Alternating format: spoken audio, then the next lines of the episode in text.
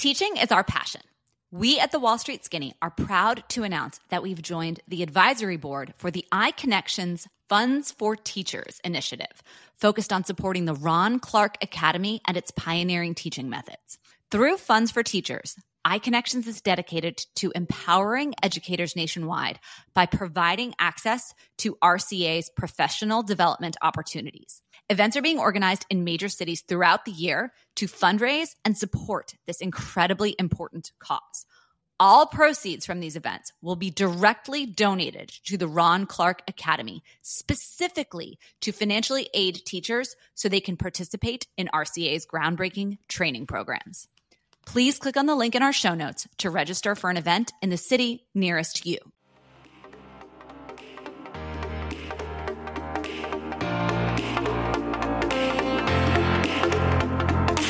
This is The Wall Street Skinny, a podcast devoted to exploring the financial services industry and making the world of Wall Street accessible to everyone.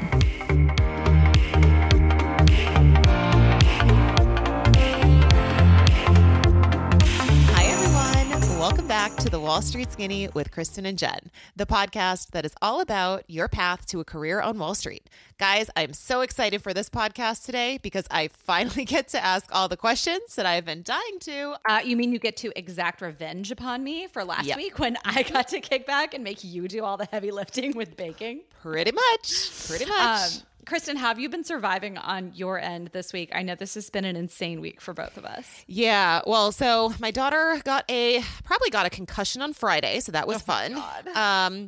Thankfully my sister-in-law is an ER doctor, so I can message her. Because if you call your doctor, they're like, go to the ER. And so I messaged her and she's like, there's nothing they can do. Just don't do that. So, and then I thought she might have COVID, which as a mom, like is its own level of shit show because my husband is traveling and our nanny won't come when the kids have COVID. So being sick, I could handle. Solo momming with three kids. Just no.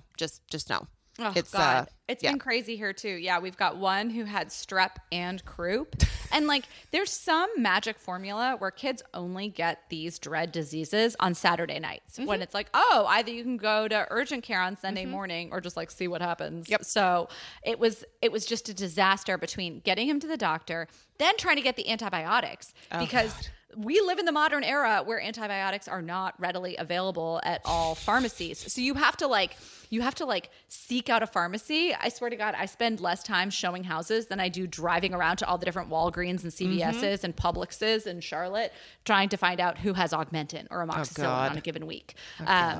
Yeah, so that's been fun. And my in-laws are in town they live in Switzerland. So we've got one set of in-laws living with us, and tonight is my husband's dad remarried. So we've got his mom's birthday at our house today with his dad and his stepmom and my entire family coming. So we've got everyone. We're hosting at our house. We're definitely ordering food because I can't. No, I just can't.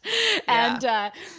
And we are having my favorite cake, which is from Publix. Publix has the best bakery, by the way. Like Charlotte has a lot of like wonderful, beautiful mom and pop bakeries that all do this like gorgeous stuff. I'm sorry, but give me a Publix sheet cake and I'm a happy woman. I'm excited for that. We spent $175 on a bunny cake for Charlotte this past weekend. So I'm excited to go to like a Publix in a normally priced place and just buy a normal cake. Do they have Publix in Boston yet? Do you know? I think so, but I don't know. Yeah, because it started in Florida. That's where we first found out about Publix. And I was like, what is this witchcraft? You know, and I'd been in New Jersey for a while for college. So we had Wegmans there. Yeah. There's actually a rumor that Charlotte's getting a Wegmans. So I'm really excited about that. Fancy.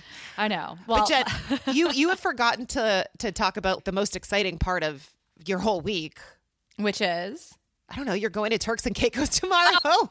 Kristen, listen, I have 24 hours of wood to chop between now and then. There is so much that I have to get done. I can't even think about it. I have a full client tour today of start to finish showing someone homes all around Charlotte. So like, fun. The thought of packing for me happens at 5 a.m. the morning of. I don't know. These people who are like, oh, I'm going to start packing for a trip the week before. I'm sorry. That's a sign of a sociopath. Oh, that is American Psycho nonsense. We pack 5 a.m. It is an absolute panic. Throw everything that you do not conceivably need in a suitcase and like wrap two pairs of shoes around my neck and sprint to the airport. That's like how I like to do things. That's the same.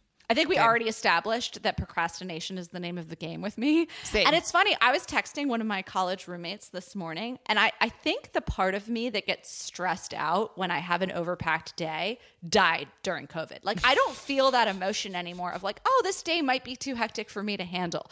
And I don't know if this is a survival skill or if part of me is emotionally dead inside. But I'm just like, oh, I have too many things to get done that I could possibly do. So I'll just muddle through. Yep. B+, A- performance and call it a day. Well, this will be an A+ performance because I know you are the one who is going to be taking us through the capital markets division. I know we were initially going to start with sales and trading, but No, we've made a bit of a detour here, and I hope I'm up to the task because we're going to be talking about a division of the bank that I never actually worked in. Mm-hmm. So please be patient, guys. If we get some of this stuff slightly wrong, know that we've just done a gross oversimplification for purposes of understanding, and go easy on us, okay? Yes.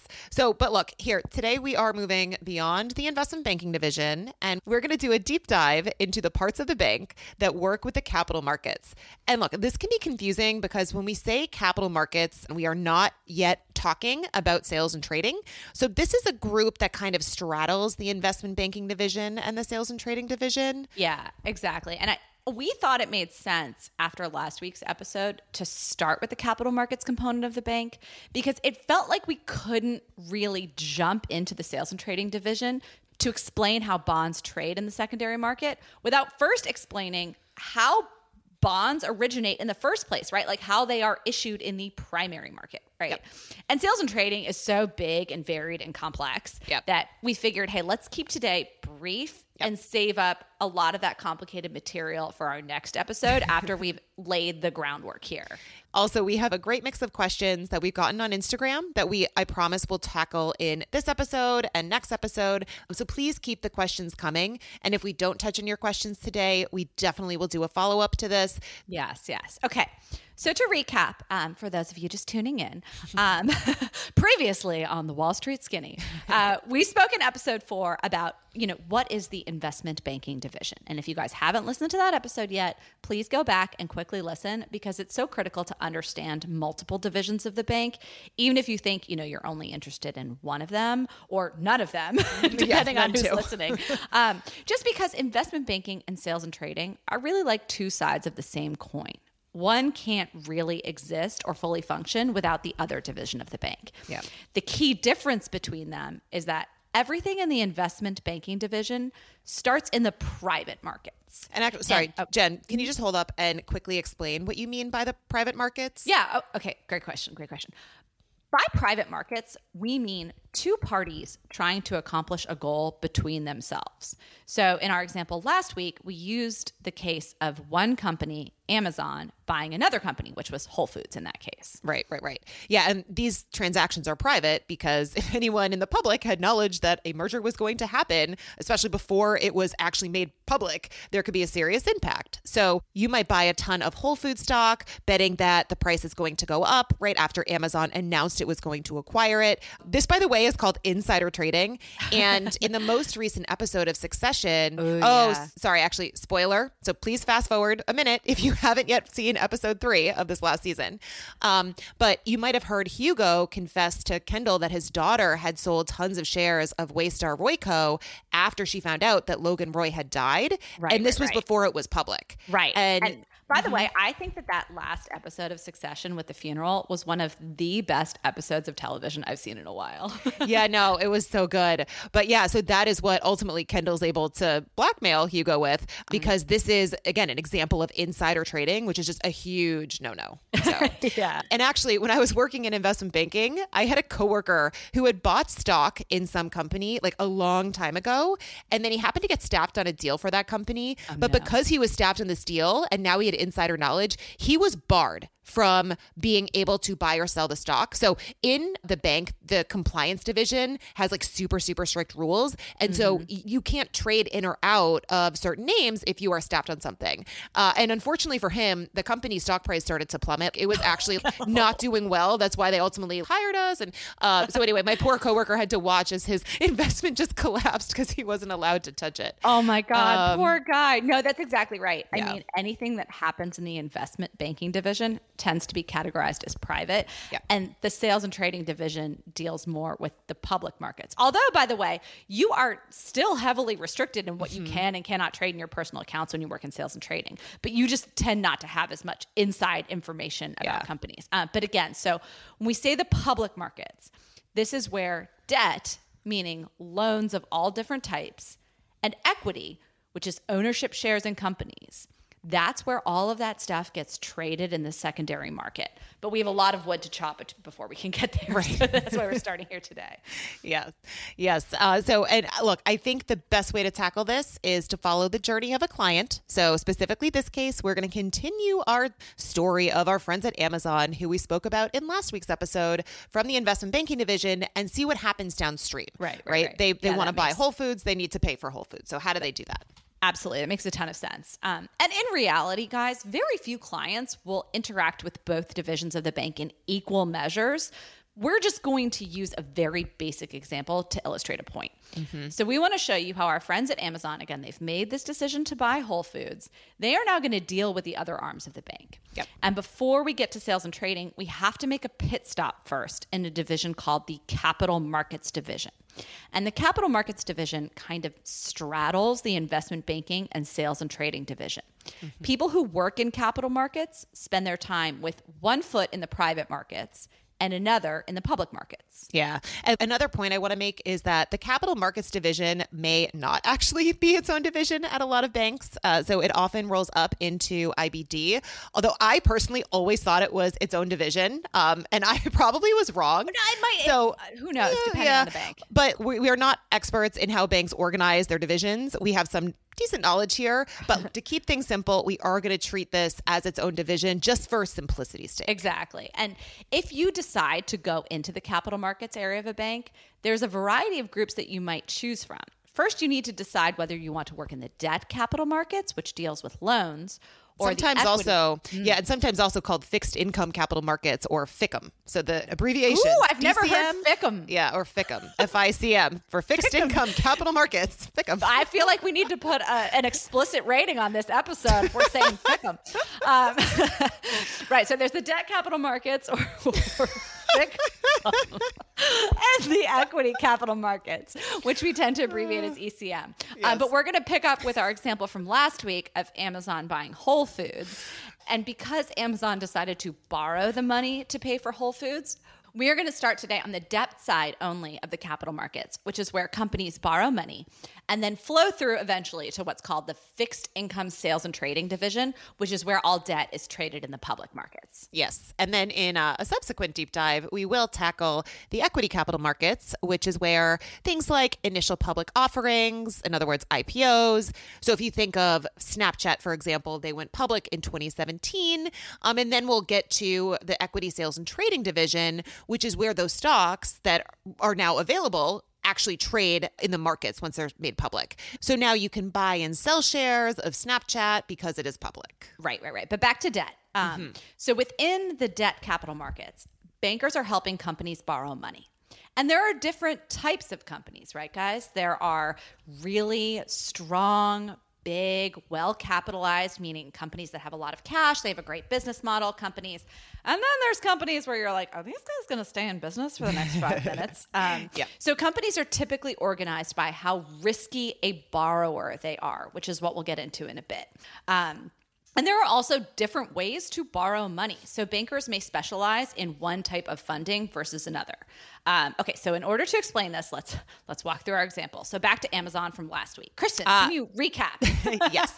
So just to recap, we discussed how Amazon decided to buy Whole Foods for $13.7 billion. The investment bankers, right, are helping them as their buy-side advisors. That was like Goldman, for example, help them figure out how much to pay for the company and how to finance that acquisition. And in Amazon's case, they chose to borrow $13.7 billion of debt. Right. So here we go. So the capital markets division, the way I think of it as like a little baby bond nursery. Aww, a little baby bond. So cute. No, it's true. Right. So when your kids come up to you and ask you like, Mommy, where do baby bonds come from? Now you can tell them, yes. This is where debt comes from. The debt capital markets is where debt, specifically corporate debt, originates. So the securities that we trade in the public markets, they have to come from somewhere, right? And this is where they're born. And Jen, I know you did a video on this on our social media, but can you walk us through the basic mechanics of a loan before we get into any other type of debt issuance? Yeah. Great point. Okay, so let's stop right here and talk about the basic mechanics of a loan, the simplest form of debt, really. Again, Amazon's borrowing $13.7 billion, and that's not something we all do every day, right? So let's think in smaller terms about something you might deal with in your day-to-day life, like a student loan, right? So if you want to go to school, but you don't have the money to pay for it now, and you are willing to pay more for it in the future, you might borrow, say, $100,000, and you agree to pay it back in 10 years.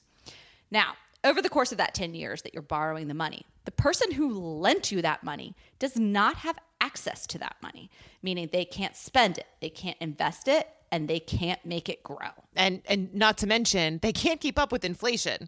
So in a normal environment, as time goes on, things get more expensive. So like, dude, today eggs cost $11. I swear they were, $3 2 years ago. It's insane. So yeah, when you get $100 back in 10 years, you're not going to be able to do as much with it as you could do with it now. Right. It'll be worth less than it is today. That's our friend, the time value of money. Mm-hmm. That's such a good point. And inflation is a critical concept that we'll get to later, but I'm glad we touched on it now. So the result is that the lender who is lending you $100,000, they need to be compensated for all of this in the form of interest. And what is interest? Kristen, I know you hate that I make this joke, but I always joke that it's like someone asking you like, hey, can I borrow money? And you're like, well, how are you going to make it interesting for me? And Thank God you guys can't see me because I actually have a little dance with my shoulders that I do. Anyways. And for example, like my student loans back when I borrowed them, I think this was like the early 2000s and they were at 5.625%. So that's how, I was making it interesting to the lender as I was paying them 5.625%. Right. And okay, since I'm going to do a little math live on the air here, guys, we're going to simplify it to 5%. Kristen, you're welcome. You just refinanced. Congratulations. Okay, so let's pretend in your case that you made regular interest payments of 5%. So that's $5,000 every year on your $100,000 loan over the life of the loan. Then at the end of 10 years, when the loan ended, which is called its maturity, you were expected to repay the entire $100,000. I love how this is all past tense because I can't believe that it's been over 10 years. And in fact, I think it was 20 years since I took out those two loans. Oh my God. Well, time flies when you're having fun. Well, I was having more fun in college. Okay, me too. So look, this is a gross oversimplification because most consumer loans are amortizing. And if you guys are students of French, that is a French word that means slowly dying, meaning you are paying back. Yeah. Because think about it, the principal is going down. Yeah. You are paying back small amounts of the principal over the life of the loan as well. So there usually isn't just this like giant balloon payment due at the very end. Like most people don't have $100,000 sitting around in an escrow account waiting to pay back their student loans, but we're trying to keep this as simple as possible. You know what's funny, Jen? So when you put up the Instagram video, or I guess TikTok video, I think it started there, but my mom called me and she was like sort of panicked. She's like, Jen has to take down that video. She was so worried that you didn't understand how loans and bonds work because she was like, Jen didn't mention the principal being paid down over the life of the loan. And so I had to explain to her, I was like, Mom, there's this concept called like a bullet payment where just everything gets paid back at the end. Don't worry. I promise it's not wrong. Anyway, it was really funny. She was like, no, just take it down. Well, it's so different, right? Because obviously most of the bonds that we're talking about probably have prepayment penalties. And we can get into that idea a little bit later. It's so exciting. I don't know about that. But. Okay, fair enough. But like thinking about optionality in loan and how it changes the entire convexity profile. Yeah, Jen, we got to slow down. Slow down. Okay. Sorry. We are nowhere near getting to all of that. But okay, so back to your loan with your 5% interest rate. So listen, guys, I'm no mathematician, but you may have noticed that from Kristen's standpoint, she ended up paying more than just $100,000 for the cost of her tuition, right? She paid $5,000 in interest every year, and then she paid back the total amount of $100,000. So, I mean, listen, sucks to be you in this case, Kristen, but like from the investor's standpoint. So it's like $150,000 total, right? Yeah. From the investor's standpoint, they're loving it, right? Not only are they getting their $100,000 back, but they're getting your 5% every year over the course of 10 years. They have taken the $100,000 they invested in you and made it grow. Right. That makes sense. And the cool thing about this is anyone can make their money grow like this.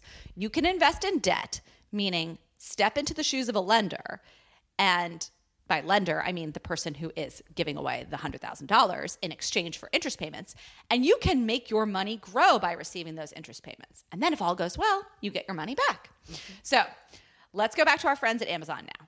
They need to borrow money to buy Whole Foods. They are taking out a loan, in essence. Mm-hmm. So we said last time they didn't just call up their rich uncle and say, hey, like, want to lend me $13.7 billion? So how do they actually get that money? They issue debt. And let's walk through that process. So first what happens is that a bank or a group of banks gets together in something called a syndicate. I'm sorry, Jen, can you explain what a syndicate is? Because I don't think most people will have heard of that. Well, full disclosure. Okay, whenever I think of a syndicate, I think of all like the J.J. Abrams movies and shows. Like I love Alias and Lost and Mission Impossible. And I swear to God, in every single J.J. Abrams movie or show, there is like a shadowy group of villains called the syndicate. And like they're the ones pulling all the strings. Like, Jen, you are such a nerd. I know. Right. But in the banking world, it's far less villainy. A syndicate is just a group or a team working together. So since Amazon doesn't have one person who's willing to lend them $13.7 billion that they have lying around, we need a team of banks who are willing to get together and pull together a large amount of cash to lend them the money if no one else will. And that's a critical concept that we're just going to keep in the back of our minds. Mm-hmm. And this is the syndicate. In the case of Amazon, you said the primary buy-side advisor was Goldman Sachs last week. Yep. But the group of banks that actually got together to help them borrow this huge sum of money. So it was Goldman, and then they teamed up with Bank of America and JP Morgan. Yeah. And actually, so the syndicate, though, they're not the ones who necessarily loan them the money, correct? Right, exactly. So they team up to find investors who want to buy Amazon's debt. Amazon's borrowing all this money for, in some cases, loans have different tranches, meaning different segments of different maturities. We'll get into that later. But they were borrowing money for up to 40 years. And Goldman and JP Morgan and Bank of America, they don't necessarily want to tie up a huge amount of money with just Amazon for the next 40 years, right? So what they do is they go and they call all the investors out there. They call your Fidelity, BlackRock, Vanguard, whoever, right? People who manage huge amounts of money for lots of different people. And let's say all these investors have decided that they want to make their money grow by buying debt and receiving interest payments, like we talked about anyone can do. Mm-hmm. So the bank is going to try to get them to agree to buy Amazon's debt in the form of bonds. And all a bond is evidence of a loan. It's not James Bond's last name. Sorry, really. I'm sorry. Bad, yeah, that is the joke. Cheesiest joke. I know. I try. It's like not a dad joke. It's like a mom joke. They're both. Oh bad. My God, I like that. Let's make mom jokes great again. Yes. So when Goldman Sachs sells Amazon's bonds to Fidelity, Fidelity is paying cash for the right to receive Amazon's interest payments over time, and they are promised that Amazon's going to repay that cash at the end of the loan at the bond's maturity. So the syndicate's really just the middleman then. So the syndicate underwrites the loan. So if for some reason the banks can't find enough investors to buy all of Amazon's bonds, the syndicate has implicitly promised to take down the full amount of the debt issuance, all $13.7 billion. Got it. Okay. So the price at which they are willing to underwrite Amazon's debt is lower than the price at which they then turn around and sell those bonds to investors. So the difference between the price where they underwrote the loan and then sold the bonds to investors, that's the money that the bank captures as its fee for doing this whole deal. So in other words, if they bought, they would buy it for say like 98 cents on the dollar and they sell it for 100. You got it, girl. And so the other thing they do is help to price the debt, meaning what is the interest rate that Amazon is going to pay over the life of this loan? And so now we are finally getting to our best friends in the sales and trading arm of the firm. So a whole variety of factors go into determining this price, this rate that someone pays on their debt. But for purposes of our example, we're going to simplify it down to just two factors for the time being, right? So the first question is, how long is the loan? Mm-hmm. And so we talked about time value of money a little bit earlier, but just think about this, right? As an investor, I or you or whomever, we'd rather have our money back sooner rather than later. So all else being equal, I am going to charge you a higher rate for a longer loan. Right. If you agree to pay me back in like 3 months, right, I'm going to charge you a lot less than if you can't pay me back for 30 years. All right. So it makes sense. So a 40-year bond would price at say like 8% and a 10-year bond would price at say like 6%. Sure. Yeah. So the baseline market rate for a debt instrument of any given tenor, meaning, again, the length of the loan, that is a risk-free rate. That's what we're looking at as the baseline rate. And we typically, to find a proxy for a risk-free rate, use the rate at which the U.S. government borrows money. Okay, they borrow money via what we call U.S. treasuries. We're going to talk about this a whole bunch later, right? But that is, again, the proxy for our risk-free lending rate. Right. And that's basically just because the U.S. can print money, right? So it's risk-free because they can always pay you your money back because they can always print money. Right, exactly. Again, we'll put a pin in this for now, but since we've talked about the baseline being our risk-free rate, the second factor that determines how much it's going to cost you to borrow money is how likely are you to pay me back, right? There was a risk-free rate, and now we need to add an additional component to our interest rate that captures how risky you are as a borrower. Right. So that's kind of like, I'm going to go back to myself because I always do, but it'd be like my credit score. So if you apply for a mortgage or a student loan or whatever, there is a credit score that takes into account, have you made all of your payments in the past? And I was so angry because April 2020, that's this whole COVID situation, right? I fled to Boston and I wasn't getting mail. I missed one payment and I swear that one payment has been haunting me and my credit score went down. And anyway. I'm sorry. Yeah. But you're right. So like in the big world of debt, every borrower, whether it's an individual or a corporation, has like a credit score, right? Yep. A different level of riskiness as a borrower. And this is super topical right now. But again, the classic theory was always that the U.S. government was essentially a risk-free borrower. Because the U.S. Treasury can literally print money, right? We classically thought of them as perpetually able to pay back money that they borrow, right? And when you can't pay back money that you borrow, it's called defaulting on a loan. So if you can print money, how can you default on a loan, right? Right. But you can still lose a lot of money on a treasury, which is owning treasuries. Owning treasuries. And I feel like that finally got hammered into my head with the whole collapse of Silicon Valley Bank, because they had this massive, I think it was a massive $2 billion loss. And it was because they had invested in treasuries. And so we'll talk later. Jen will do a whole video on price and yields and all that kind of fun stuff. But the point is, like, even if someone's not going to default, you still can lose a lot of money on an investment in a treasury that's seemingly risk-free. But absolutely. Yeah. It's just 100% true. You can lose money on pretty much any investment under certain circumstances. So just because the U.S. Treasury isn't likely to default on its debt, that has nothing to do with whether or not you can lose money on your investment. Right. That'll be very important as we ultimately transition into talking about the trading of these bonds in the sales and trading arm. But the key concept I want to make clear here is that historically any debt issued by the U.S. government, again, it's thought of having a very, very low risk of default. Actually, they historically had a AAA credit rating, which is basically the highest credit score you can get.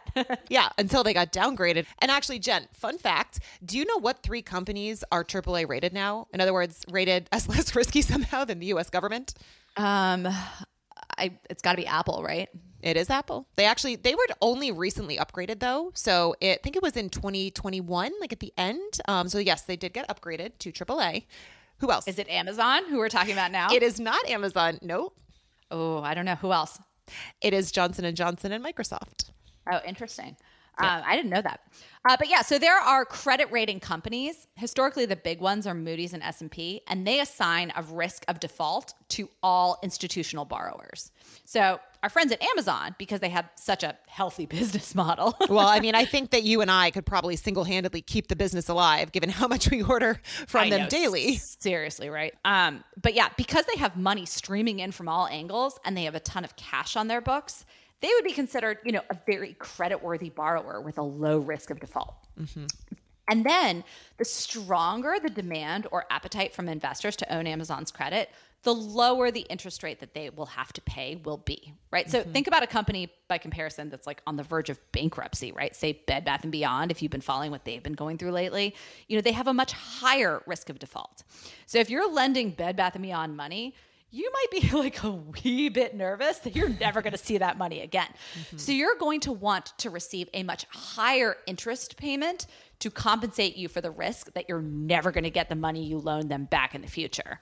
You know, with Amazon, by comparison, that risk is low. So you're much more willing to lend them money at a lower rate. Yeah. And this is probably a good time to mention that companies' ratings are broadly segmented into two categories. So you have investment grade And then you also have high yield, which is sometimes referred to as junk. So you can kind of get a sense of what you're investing in there. But investment grade companies would be like the Amazons, the Microsofts, the Apple, right? Those are the less risky companies. And therefore, investors don't have to be compensated at very high rates in exchange for lending them money. Right. And then companies that are riskier, lenders or investors, they want to receive a higher interest rate, or what we call a yield, on their money to compensate them for the low likelihood that you're ever going to get repaid at the end. So that's why we call companies with low credit ratings high yield. Yeah, exactly. And the different credit ratings of these companies also impacts like how bankers in the debt capital markets division segment themselves into different groups. So some groups in debt capital markets, they focus on investment grade companies. So again, meaning like lower risk. And then the other will focus on high yield, aka the higher risk companies. And this group focused on the sort of super high risk companies is often called the leveraged finance group, or LevFin. And you mentioned them last week, right? As being one of the groups that's a decent feeder for private equity firms, right? Yes, exactly. Because this is the group that helps companies that are much riskier raise debt. So like those companies that are often bought by private equity firms and those leveraged buyouts, right? Leveraged, a lot of debt. So that is exactly in the world of, you know, the bond world. This is the category that, as we said, is below investment grade. It's that high yield junk. Exactly. But not to get too technical, because this is beyond the scope of what we want to talk about here. But I don't want to lose people by getting into like kind of a boring detour.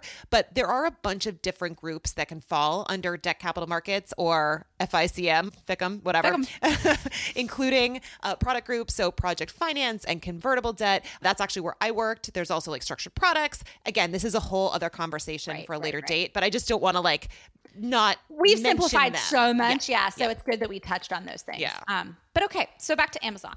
So the interest rate that Amazon has to pay on its debt, just to recap, is going to be determined in part by one, how long until Amazon pays back the loan and what the prevailing risk-free rate for a loan of that length is. And then two, we add in a component to reflect how risky Amazon is as a borrower. So let's do some simple math, right? Let's say the risk-free rate for a 10-year U.S. Treasury is 5%. Amazon's issuing 10-year debt, and Amazon is a strong borrower. So maybe we'll add 1% to that interest rate to account for their creditworthiness. Their total interest rate on their bonds is now going to be 6%. We following along? Yep. Okay. I'm glad you could do the math correctly. I tried to do a calculation yesterday in a video, and I did it wrong. So, yes. Okay. So now we know the basics of a corporate bond. Let's pause and zoom back out for a bit. So remember I said at the beginning that in the sales and trading arm of the bank, debt, meaning loans of all different types, and equity, ownership shares in corporations, right? That gets traded in the secondary market. Let's focus on the debt side right now, since we've been talking about debt the whole time. We call this section of the sales and trading division that deals with debt the fixed income division. And that's because we typically think of an interest rate on a given bond as fixed, meaning unchanging, okay? And most borrowers make the same interest payment, right, at regular unchanging intervals over the course of a loan. So the term fixed income is just shorthand for the side of the markets devoted to debt. Yeah. And it's funny because I remember actually when I went to one of my first info sessions for Morgan Stanley, like way back in college, and they were mentioning the fixed income division. I was just like, what the heck is that? So hopefully people, if they don't have as much knowledge, it makes sense now. If you guys have boomer, I don't know who our audience is, parents, grandparents, if you are a boomer yourself, you probably hear about retirees living on a fixed income and they are just living on the interest payments of their investments if they're, you know, in that situation. But yeah, so the fixed income markets are where debt-based securities like U.S. Treasuries, those bonds that are issued by the U.S. government, corporate bonds, which we call credit, right, since the creditworthiness of the borrower is the critical differentiator between those bonds and U.S. government bonds, and things like mortgage-backed securities and stuff. That's where these securities trade all day long. And guys, one thing that I cannot emphasize enough is that these markets are incomprehensibly large. Not only are there trillions of dollars in outstanding loans, but there are trillions and trillions more in derivatives that replicate the cash flows of these actual tangible. Jen, we're not ready for derivatives yet. I know. We will be ready soon. Okay. Okay. So back to Amazon. So the syndicate on the debt capital market side is talking to Amazon and the investment bankers all day long, right? We've established that the investment bankers are really concerned with making sure that Amazon's as happy as possible. And what the guys in the debt capital markets group are doing is they are doing something called building the book. And to do that, they are working hand in hand with salespeople in the fixed income sales and trading division. And these salespeople cover the big investors like Fidelity and BlackRock and Vanguard, who we mentioned earlier, right? They are finding out how many bonds those buyers want to buy the moment the debt is issued. And if it's a hot deal, meaning that, you know, this is a credit that everyone wants to buy, these salespeople are all putting in orders and clamoring for position to get as many of the bonds as possible for their clients. In fact, like one of the measures of how successful a corporate bond issuance is how many times, quote unquote, oversubscribed a deal is, right? I mean, think about like when you board a flight and you hear that, you know, they make that announcement when you're boarding and they're like, we've oversold the flight. We need 10 people to volunteer to get off, right? It's the exact same thing. Yeah. And I don't know if all flights do this, but a lot of times, I mean, this was back 10 years ago. I mean, I used to fly all the time and they would offer money for people to volunteer to not take the flight home. And I was on this one flight and they were up to $1,000 to volunteer to take the next flight. Absolutely. It's the same way with deal pricings, right? The more demand there is for these bonds, the lower an interest rate investors will be willing to accept for taking on the risk of that client's credit. They're like, I'll do this at a lower rate, right? Because they want those bonds. They're willing to pay a higher price, AKA accept a lower yield. Yep.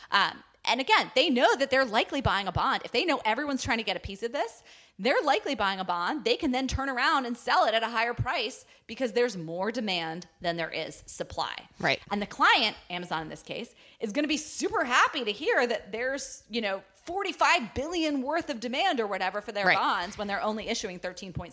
Yeah. Yes. No, that makes sense. So the investor demand impacts the ultimate price of the bond. Mm-hmm. And so they raise the price on the bonds before the issuance in order to reflect that demand. So actually, let's go back to something that I understand, which is Ticketmaster, right? They should have done something like this with Taylor Swift in order to prevent the utter disaster that ensued when she announced her tour. So my husband and I tried to get tickets in that pre-sale. We got selected for the lottery. We were very excited. My 5-year-old daughter is obsessed with Taylor Swift. And so we told her, she's like, I want to go see Taylor Swift for my birthday. Great. So we get on, spend 2 hours, don't get tickets.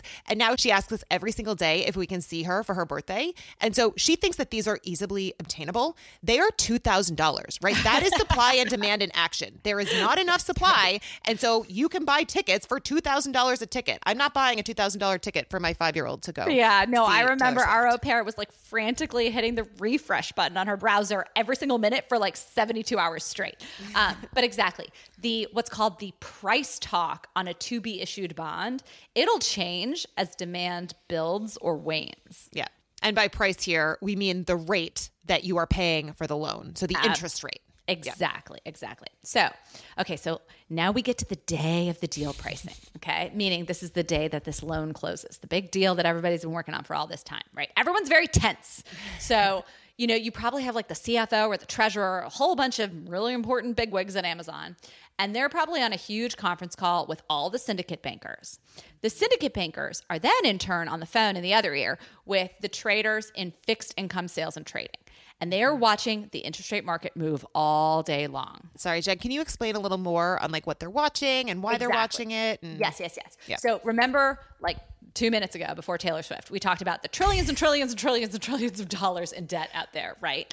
There's a whole litany of market participants who are buying and selling debt in the secondary markets at high frequency all day long. Mm-hmm. Supply and demand, like we just talked about with our friend Taylor, causes interest rates to go up or down. And we'll get into the basics of bond math at another time, but let's just remember this, okay? When rates go down, it is less expensive for Amazon to borrow money. Mm-hmm. When rates go up, it's more expensive for them to borrow money because they are paying a higher interest rate over the life of their loan. Yeah. And back to me. I feel like everything. It's always back to me. I sound like the most conceited person. But no, so with our mortgage, we have really bad timing with things, which I'll talk about at some other point, but we somehow were able to lock in interest rate on a mortgage right before the market dropped by 0.5%, which actually translates to a lot of money. But anyway, we were watching the 10-year treasury market. Yeah. And it plummeted. Actually, it's almost down, I think, 75 basis points, which is 0.75%. Anyway, sorry for the little detour, but meant that it's more expensive for us now to pay for our house than it would have been had we waited a week. That's a really good point. So the timing of a deal pricing is critical. And so you, in your example, Kristen, you happen to lock in your interest rate right before 10-year rates rallied, meaning they went down. The most that they had gone down to 3.25%. That was the most that they had moved since Lehman. I know. Okay, that was the biggest intraday move. So your timing is impeccable. I know, Jen. You say this every single time. When Jen heard that I was trying to buy a house, she's like, "How do we make a trade on this? You should have bought. You knew we were locking a mortgage. You should have invested, Jen. I should have done something. I mean, you knew, right? But so." You know, even though we had a pretty good idea before the deal prices about what the actual interest rate should be on Amazon's debt, again, between the price talk on their credit and the general range of where U.S. Treasuries were trading, and again, we know what the order book looks like. Nothing is firm until the deal actually prices and money changes hands. So again, everyone's on the phone. And somebody is talking to the trader in the fixed income sales and trading division of one of the banks, specifically the bank who has the right to billing and delivering, but we're not getting into that today. And when the time is right, that trader is going to call out a price on the underlying treasury. So again, for a 10-year bond, we're talking about the 10-year on-the-run U.S. Treasury. And that price corresponds to a yield, a rate. In our example, we were using 5%, right? So they call out the price. The price corresponds to a yield of 5%. We're then going to add Amazon's credit spread right on top of that, which we called, again, 1% for our example. And voila, we now have a bond with a 6% coupon. Yay. Yay. Congrats. The bond's been born. So now we can name it. And now the bonds are free to trade in the open markets, right? They're going to go up in price. They're going to go down in price, depending on a whole number of factors. But that's it. And this concludes our brief journey through the debt capital markets. And we've ended by talking about our good friends in the fixed income sales and trading division. And we are going to tackle this in much, much, much more detail, hopefully in next week's episode. Yes. And actually, while we're here, we probably should just quickly touch on with capital markets, like who tends to work there and what the exit opportunities are. Oh, yeah, so, totally. Yeah. So, I mean, the way I think of capital markets, and I do not mean any disrespect with this, but I think of it as like a gateway drug to either the investment banking or sales and trading division. Mm-hmm. Like if you're not ready for the super fast pace of sales and trading, this is a way to get a taste of it without like living and dying every day by a basis point move here or there. It's more project-based like banking, but it's also more tied to market hours. So you tend to cut off that tail risk of like tons and tons of late nights and weekends working on deals. Yeah. Since it's a smaller division too, you know, you tend to be less of a specialist and get more exposure to things. True. Yeah. I mean, it can vary because if you're in a products group like I was, so converts or project finance, like you might be very specialized in one certain skill. The thing that I liked about it was you also were on the trading floor, so you do get that energy, which I always found like really kind of nice. I will say though, so something to be aware of, the exit opportunities are not going to be as wide, if that makes sense. Like there's not as many options or as maybe there would not be. As just clear cut and cut and dry. Not as clear cut. I think that's a better way to put it. Then there might be out of say investment banking or if you were say a trader. So actually when I was working and I was in capital markets, they had a special 3rd year analyst rotation program in order for analysts who were in capital markets to rotate into investment banking and to get that experience, which then would potentially translate to being able to exit if you wanted to go work at a hedge fund, wanted to go work in private equity. Made it a little easier. But with capital markets, a lot of times people will sort of stay in the bank. Maybe they will exit into other divisions or also like work their way up and get super senior. And yeah. I mean, that's how I always thought of it as, you know, the division where you kind of start out if you're not sure what's right for you yet. So like you said, a lot of people in capital markets end up making a transition into banking or sales and trading because think about it, right? Like you've been on the phone with these people all the time. You're networking with them. You're collaborating with all the people in the divisions. It's easy to build relationships and find mentors and advocates who can help you with the transition. You know, if you're coming from like a banking group specializing in tech companies, it's hard to wake up one day and be like, I want to trade mortgage-backed securities, right? Like it's just not as easy a transition. Yeah. And you mentioned this and it's true. I also did find that it wasn't that difficult to move within the different groups within the bank.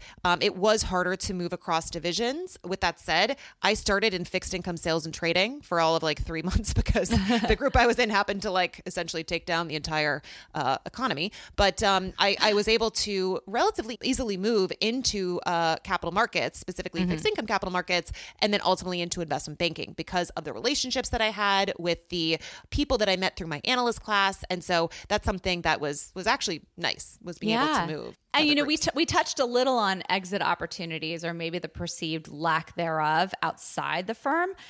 I think you could make an argument for a transition into the private equity world because, listen, you are so familiar with the ins and outs of raising capital. Yeah. Maybe you haven't been building LBO, buyout models all day, but you're doing the L part all day long, every day. No, the leveraged finance group, that actually is often a feeder into private equity firms. And this is also where different banks, so the particular person who specializes in the leveraged buyout model sometimes actually is the leveraged finance banker in capital markets versus financial sponsors. So some of these things, they can vary bank to bank, but no, you're totally right. And the people that I know who are in capital markets, my brother, he went to work on the asset management side. My husband went to work for a hedge fund, more on the capital raising side. So, the exit opportunities are still there. So I don't want to make it sound like you're going to now just work your way up to a senior position in the bank.